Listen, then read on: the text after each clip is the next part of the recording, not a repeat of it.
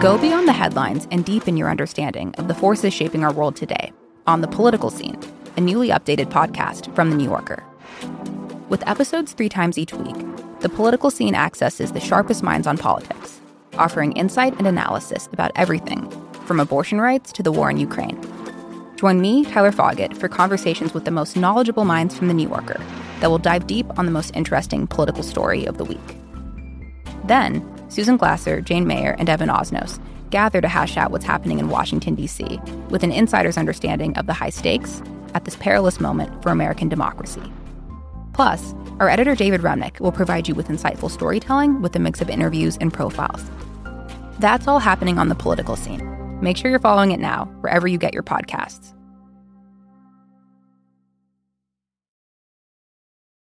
Hey, folks, today we're bringing you an episode of Wonder Media Network's new show, Winning Wisconsin. It is created and hosted by Majority 54 producer Grace Lynch, and it's a look into the state that decided the 2016 election and how it might be poised to do so again. We really think that you're going to like this show. You can subscribe to Winning Wisconsin wherever you listen to your podcasts. Talk to y'all soon. In 2016, we all watched as the Democrats' blue wall fell to Donald Trump. And he has officially pierced the blue wall that she needed to hold on to. And the wall comes tumbling down. This is the blue wall that uh, Hillary Clinton had talked about. He's cracked the so-called blue wall that Hillary Clinton had tried to create. And we won Wisconsin. And we won Michigan. And we won Pennsylvania. Right? We didn't break it. We shattered that sucker. We shattered. We shattered. The blue wall centered around Pennsylvania, Michigan, and Wisconsin. These states have electorates that skew towards white working class Americans, the kind of people journalists love to call salt of the earth types. They'd long found solidarity in the pro labor message of the Democratic Party. In fact, Michigan and Pennsylvania hadn't voted for a Republican since 1988. Wisconsin hadn't gone red since 1984, the year Reagan swept every state in the nation except Minnesota. In the postmortem that followed 2016, one state was singled out as having pushed Trump over the electoral finish line Wisconsin. Wisconsin has been called for Donald Trump. That takes him north of the 270 that is required in terms of the Electoral College. What happened in Wisconsin? This was a state Hillary Clinton was supposed to win. It was supposed to go blue according to all the polls. This is a state that Hillary Clinton hasn't even visited since the Democratic convention. Wisconsin, Wisconsin, Wisconsin. was barely in play. But I'm not interested in rehashing the 2016 election upset. We've all beat that dead horse. Over the last year, I've been following Wisconsin politics to determine if a state with just 10 electoral votes and 5.8 million people arbitrarily changed the course of history, or if Wisconsin's swing to the right signals a much more profound shift in America. What I found in America's Dairyland is all the overarching narratives in American politics the rural urban divide, racial inequality, income inequality, the loss of manufacturing, the degradation of organized labor, the rise of right wing media. It's all heightened in Wisconsin. If you just look at the electorate, Wisconsin looks like a natural state for the modern Republican Party. It has a larger portion of non college educated white voters than many other swing states, and it has a smaller black population than its fellow blue wall states, Michigan and Pennsylvania but it's a state built on strong progressive tradition. Wisconsin, once nicknamed the Laboratory of Democracy, created the first workplace compensation program, the first unemployment insurance program, and progressive income tax. Hell, even during the creation of FDR's New Deal, Social Security was drafted by Wisconsinites. Yet Wisconsin secured the presidency for Donald Trump with a margin of 22,748 votes. That's just 0.016% of all the ballots counted in 2016. So, how current national issues play out in Wisconsin is important, wildly important. And now, four years later, neither side of the aisle is taking any chances. From Wonder Media Network, I'm Grace Lynch, and this is Winning Wisconsin, the story of one state fighting for its own political identity with national implications.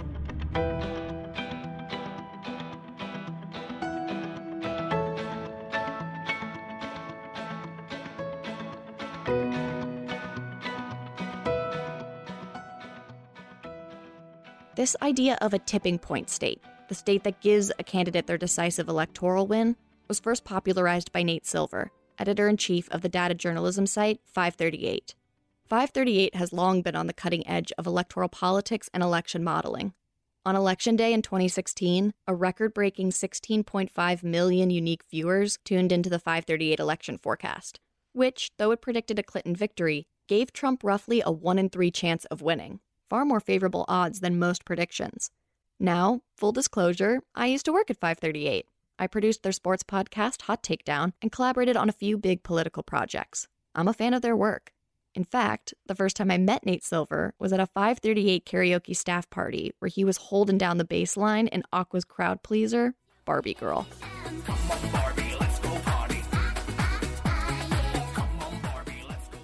But here's a more serious Nate describing the concept of a tipping point state in more detail.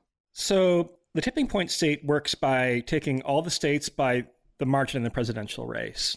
So, for example, if you go from like the most Democratic state to the most Republican one, you'd start out with New York or Washington State or Illinois or something. And you keep going through that list until the margin gets narrower and narrower um, and eventually flips Republican. And you say, when do you cross the divide where now the Republican has accumulated 270 electoral votes? And that can vary from election to election. But in 2016, the state where you cross that divide is Wisconsin meaning that would be the decisive state in an election that's tied nationally. Wisconsin would determine the winner. One way to think about this is like a game of tug of war. Each end of the rope is anchored by the most reliably red or blue states. So, on the Republican side of the rope, you want your staunchly conservative states like Nebraska and Wyoming as the anchor. They're the kids on the playground that had their growth spurt early, on the Democratic team, you're putting your liberal strongholds like California and Vermont in the anchoring spots. But kids like myself, who were small and wafy, we're stuck in the front, trying not to fall over the center line and give the win to the other team. We're the tipping point states. We could get pulled either way, and which way we fall ultimately decides which team wins. And just like the rule of small kids to the front, there are reasons why certain states become tipping points.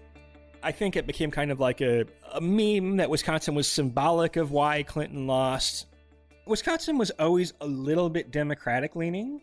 It's more recent that's kind of right at the tipping point, and that does reflect the fact that now Democrats are more reliant on a racially diverse coalition, which um, which doesn't particularly help them in Wisconsin. It means they're losing ground among white voters, gaining ground among other voters. But yeah, it's become more and more important in Wisconsin the media kind of actually sneered at Trump for trying to compete in Wisconsin. The notion is, oh, we knew all along, look, based on our sources on the ground, that Wisconsin was close. That was not the narrative if you actually go back and look at 2016, and people made fun of Trump for trying to penetrate the blue wall in Pennsylvania. Donald Trump's been there. He's hit Michigan, and his campaign is really talking up Michigan as a place where they see some potential. On the flip side, we have sources telling us, yeah, this is kind of to push the media narrative. Why is Trump even spending time in these places when, with seven days to go, time is the most precious resource he has? If you were advising him, wouldn't you say, get thee to Florida? I would. I would say get to the places where you have a shot to really uh, uh, make a difference and, and win the election. And while Wisconsin may have been recently thrust into the national electoral spotlight, it's had a long history of close elections.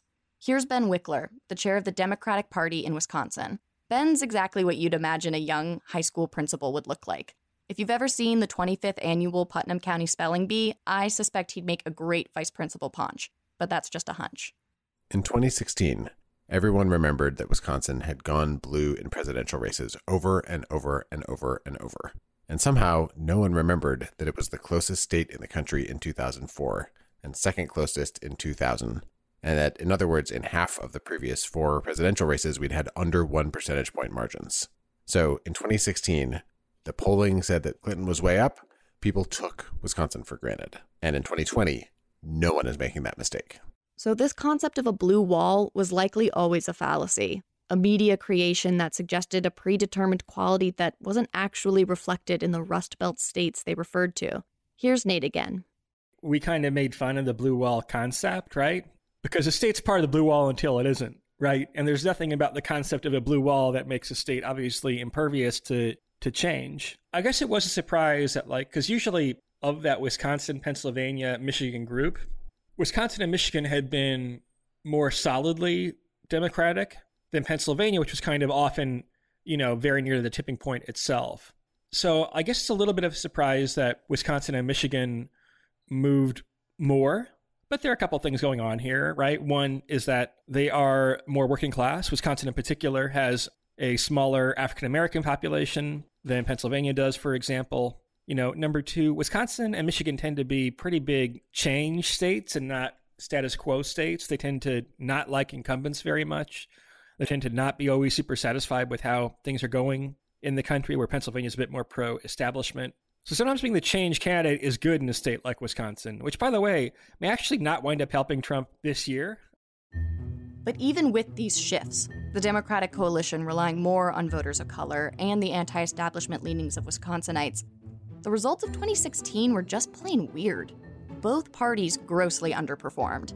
African American turnout in Milwaukee dropped by 19 points compared to 2012 levels. Trump won by the largest margins in counties where under a thousand people turned out to vote, and still received fewer votes overall than when Romney lost the state in 2012. The total votes for the Green Party exceeded the number of votes that separated Trump from Clinton. When it comes down to margins this small, missteps matter. Maybe a better question is why haven't the Democrats excited voters to defeat the Republicans? That's Dan Kaufman, author of The Fall of Wisconsin, he literally wrote the book on how former Republican Governor Scott Walker led a conservative transformation within the state. We'll hear more from him in later episodes. There are a lot of structural impediments being put in place voter ID law, one of the strictest in the country that wasn't used until 2016 because of court challenges. There's other factors. The gerrymandering has withered local Democratic organizations, but at the same time, the Democrats have drifted away from very far away from their core economic arguments of the New Deal era and after that. Trump capitalized on this vacuum the Democrats left in Wisconsin. But not all Wisconsin Republicans were sold on Trump. Yeah, well, you know, Donald Trump is a serial liar, a con man who mocks the disabled and women. He's a narcissist and a bully, a man with no fixed principles, uh, who has the vocabulary of an emotionally insecure nine year old. So, no, I don't want to give him uh, control of the IRS, the FBI, and the nuclear codes. That's just me. Tell us how you really feel. That's Charlie Sykes, a former conservative talk radio host and founder and editor at large at The Bulwark. Charlie was on the radio for 23 years in Wisconsin, and while an unapologetic conservative, he wasn't afraid to go toe to toe with some of the more fringe members of the right. And joining me live, like right across the table from me, is Ann Coulter. Hello, Charlie Sykes. I, I actually fa- favored uh, cracking down on, on immigrants. So suddenly you had your racist meme from your book become a racist meme in racist. the president. Well, you're you know, calling me a racist. Oh, I think I've called you a racist many, many times. Well, you, I don't you, think you, I was sitting there. well, uh, Charlie is one of those rare never Trumpers. During the run up to the 2016 election, Charlie was a very vocal opponent of Trump's campaign which led to this incredible exchange on his show right before the 2016 Wisconsin primary. Do you want, do you want some free advice, she though? Was, she was on yeah, the cover, I know. and do, I do, think do, it was do, inappropriate. Do, do, you want some free advice? Seriously? Since you're now here in Wisconsin, honestly? If you stand up there and you say, folks, let me just say this. You know, I'm running for president. Ted Cruz is running for president. Let's leave our wives out of it. People in Wisconsin will love that, Mr. Trump. I don't mind that at all. I think it's great. I think that's fine. Who wouldn't agree to that? I think it's great. Well, Again, I didn't start it. He started it. If he didn't start it, it would have never happened. Nothing like this would have ever happened. But he started it. So, Yeah. but Just- I just would remember, remember, we're not, said- we're not on. You just said yeah, is fine okay, me. we're we're not on a playground. We're running for president of the United States. I agree with that a hundred All right. percent. I caught up with Charlie a few months back, and on Impact, you can imagine Reductress or The Onion using Charlie's headshot for a snarky headline about mansplaining tax rates or the man in your life obsessing over his golf game. In fact, I'd be shocked if Charlie wasn't a superb golfer.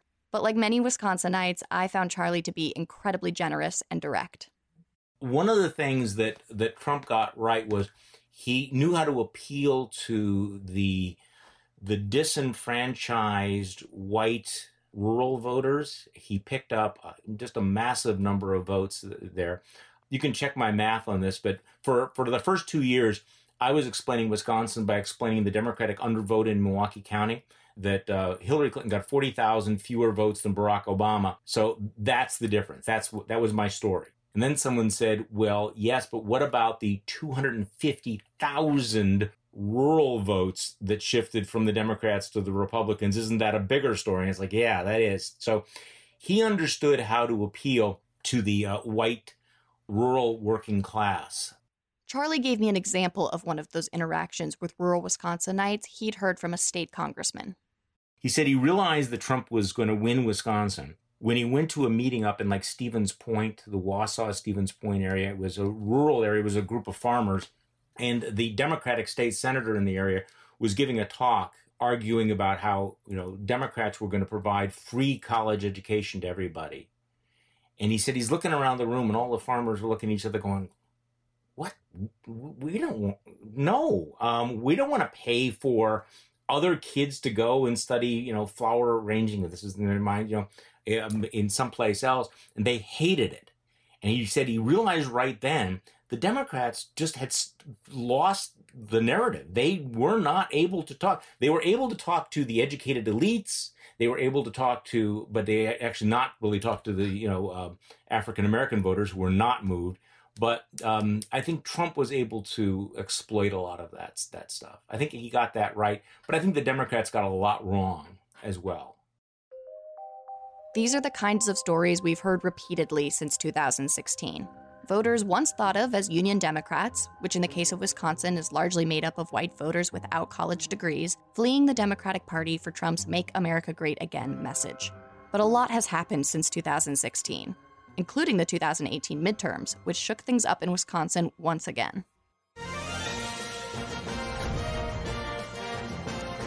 Welcome back today and Meet the Midterms. Republicans are sounding the alarm after losing a state Supreme Court seat last night in Wisconsin. Republican Wisconsin Governor Scott Walker even warned himself in a series of tweets that the results, quote, show we are at risk of a blue wave in Wisconsin, unquote.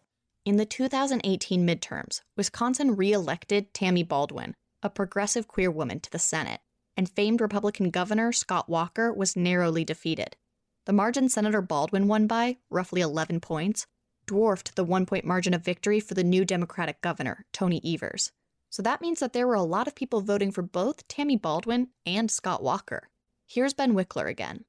In 2018, there was a blue wave that swept across the country. In Michigan and Pennsylvania, Democratic statewide candidates won by big margins. In Wisconsin, Democrats won every statewide office for the first time since 1982. It was a great victory. But if you look at the margin, we won by like 1.1 percentage points. It was still a nail biter, even in the blue wave of 2018.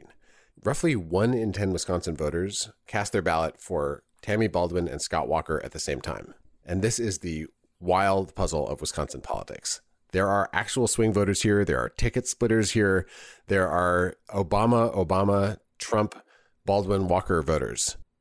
there are probably Obama, Walker, Obama, Walker Trump, Baldwin, Walker voters, people who have zigzagged and zigzagged. And when elections come down to the kinds of tiny margins that you often see in this state, even the slightest breeze can tip an election one way or the other. So, not only do we have swing voters in the state, we have split ticket voters. And clearly, every vote counts. Charlie Sykes is particularly interested in what will play out amongst a group of voters he identifies with. This is a small segment of the electorate that we're talking with. I mean, never Trumpers, we're not a big group, you know? I mean, we're big in the MSNBC green rooms, but there's not a lot of us. But can be crucial. I mean, if you're talking about 5 7% of the electorate, th- that in a state like Wisconsin, that could be decisive. Nate Silver pointed out that Biden has the opportunity to make gains with another key group in Wisconsin Obama Trump voters. So, in some ways, it might be reversion to the mean. And keep in mind that sometimes you can call it like last in, first out, right? If you're new to join a party coalition, it might not take you that much to pull you back toward how you were voting before, right? So there were a lot of Obama Trump voters in Wisconsin. If those Obama Trump voters say, actually, eh, the president's performance I'm not necessarily so happy with, I was, you know, enough of a Democrat to vote for Obama, maybe I'll go back and vote for Obama's vice president now, Joe Biden. So if Biden claws back some Obama Trump voters, you'd expect him to gain ground in states like Wisconsin and Michigan, Iowa, Ohio, etc. And those are states where he's polled relatively well, where he's made relatively big gains relative to how Clinton did in 2016. Of course, these are polls. There's a chance that the polls could be off again in the same direction, but it's at least a plausible story that Biden is winning back some Obama Trump voters. Nate's right that Biden is finding leads in states like Wisconsin, and at the same time, he's struggling to convince other Obama Trump voters in states like Florida, where an ever diversifying population would appear to be helpful for the Democrats. So, why the swing in Wisconsin specifically? As we mentioned earlier, Wisconsin wasn't natural Trump country. He decisively lost the primary to Ted Cruz by 13 points, and then underperformed Mitt Romney's losing outcomes. Here's Charlie again. I think that the Baldwin election might have been an indication of which way things were going because that that felt like a, it was about Trump. The Republican uh, candidate ran very very Trumpy, and then you had a Supreme Court election earlier this year, the famous election that took place during the pandemic. And what was really striking to me was the the turnout and the uh, the mail-in effort by the Democrats. This is something to keep in mind. It used to be that conservatives and Republicans owned those elections. I mean, we always used to win those elections. And so for the Democrats to pull out, and they won, they not only won, they won big um, which tells me the Democrats have gotten their act together in terms of enthusiasm and in terms of using early voting in a way that they didn't before. So I, I, I think that, that that's what makes Wisconsin so significant because all of these national things I think come to play here. What it boils down to is Wisconsin is hyper competitive. It's like a pre shaken can of pop of American political divisiveness. Laura Dresser is the Associate Director and a labor economist with COWS, a think tank associated with the University of Wisconsin Madison. We'll hear from her a lot more going forward. She studies the evolutions in the labor market and inequality within the state. Here's what she had to say about how Wisconsin has been changing over the last several years. But everything that's true about economic restructuring, I think, is a little clearer and a little amplified here. Or there's a few things that are just really important to the way we think about what is the working class, what is racial disparity, what is, what are what do unions do? And Wisconsin has had really profound changes in each one of those things, right? In a way that is instructive of or representative of this national context. Nate agreed that Wisconsin reflects many of the tensions that are currently at play in our political landscape. Wisconsin, it's more like you kind of have these offsetting groups or traditions, right, that wind up producing a competitive state, right? Because you do have this kind of progressive tradition, if you will, in Wisconsin, competing against a kind of more kind of Trumpian, kind of rural American, kind of, you know, more Republican leaning tradition now. You know, you have a lot of college students in uh, University of Wisconsin, obviously, in Dane County. On the other hand, the suburbs of Milwaukee are unusually conservative historically. So no, Wisconsin's more like a series of like minorly quirky and weird trends that kind of wind up producing a very competitive election. To those inside the state, it's not immediately obvious what version of Wisconsin they're going to end up being, or at least which side will be more persuasive in this election. This was always going to be a tough state for the Democrats to win back but I also think it's representative of of the shift that you've had nationally, that you have uh, areas that used to vote for uh, Democrats that switched to Trump in 2016. So in northern Wisconsin, we have a number of those Obama, Obama, Trump counties. The dilemma of Wisconsin is which which Wisconsin are we? I mean, are we the Wisconsin that elects Ron Johnson to the Senate or the Wisconsin that elects Tammy Baldwin to the Senate? we're kind of both of that. We're capable of going in all directions, and all of our elections tend to be very, very close. And while Wisconsin is still trying to figure out who it is, the current election hangs in the balance.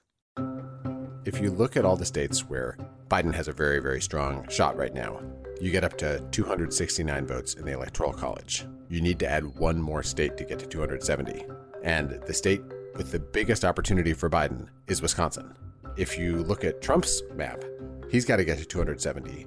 His, his own campaign actually said in a briefing last year either we win Wisconsin and we win the election, or we lose Wisconsin and we lose the election. It is the state balanced on a knife's edge that could tip either way and bring the entire White House with it.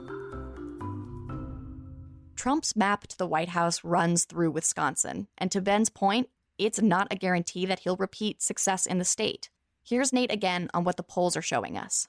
The election's still pretty uncertain. Wisconsin's one of the states that actually looks a little better for Biden than some others, where like Florida, Pennsylvania have polled more closely lately. We're still in a pretty uncertain environment. It wouldn't take that much for Trump to win the Electoral College again, I guess is what I'd say. The popular vote would be a, a bigger ask.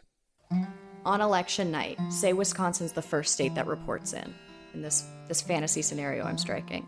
If Wisconsin's the first state that reports in and Trump has won Wisconsin again, are you then significantly more likely to believe that he will end up winning the election overall? If Trump wins Wisconsin again, Trump wins Wisconsin again, then I would imagine he's a reasonably clear favorite to win the election, for sure. Would you feel the same way if it was announced right away that Biden won Wisconsin? Sure, yeah. I mean, it's still like, I mean, because these states tend to move together, right? So if Biden has won Wisconsin, that probably means Biden's also won Michigan, Pennsylvania, Minnesota. And at that point, you're kind of well on your way to winning the Electoral College. Over the next few episodes, I'm going to explore what makes Wisconsin Wisconsin, what led to Wisconsin's 2016 transformation, and what does this transformation mean for the country this November. Next week on Winning Wisconsin, we start with the Scott Walker years, his dismantling of the unions from the governor's mansion, and the transformation of the Wisconsin Republican Party. The one thing to understand about Wisconsin that I've told people is that going back to 2010, we always felt we were sort of a ground zero of American politics. That whole Act 10 experience kind of hardened everything into place. This is a state where the politics has been very intense for very long now. I mean, it's been the last decade.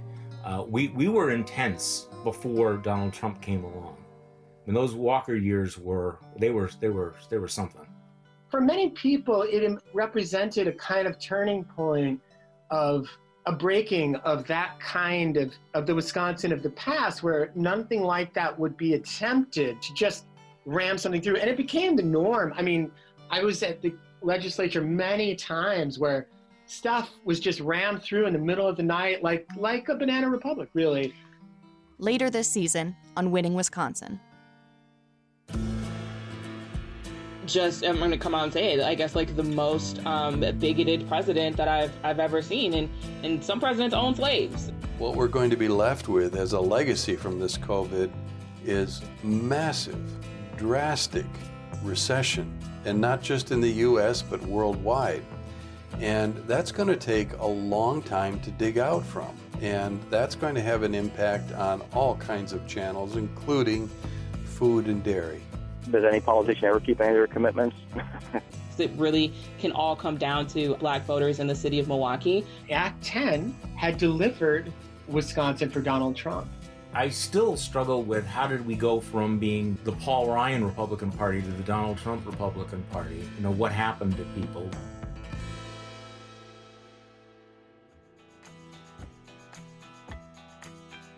Winning Wisconsin is a Wonder Media Network production.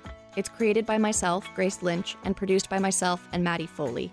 Our executive producer is Jenny Kaplan.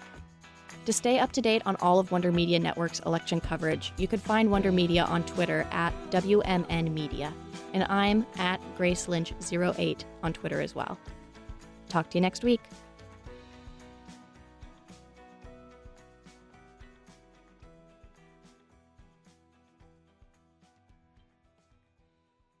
Hi, listeners. It's Robbie with a question for you.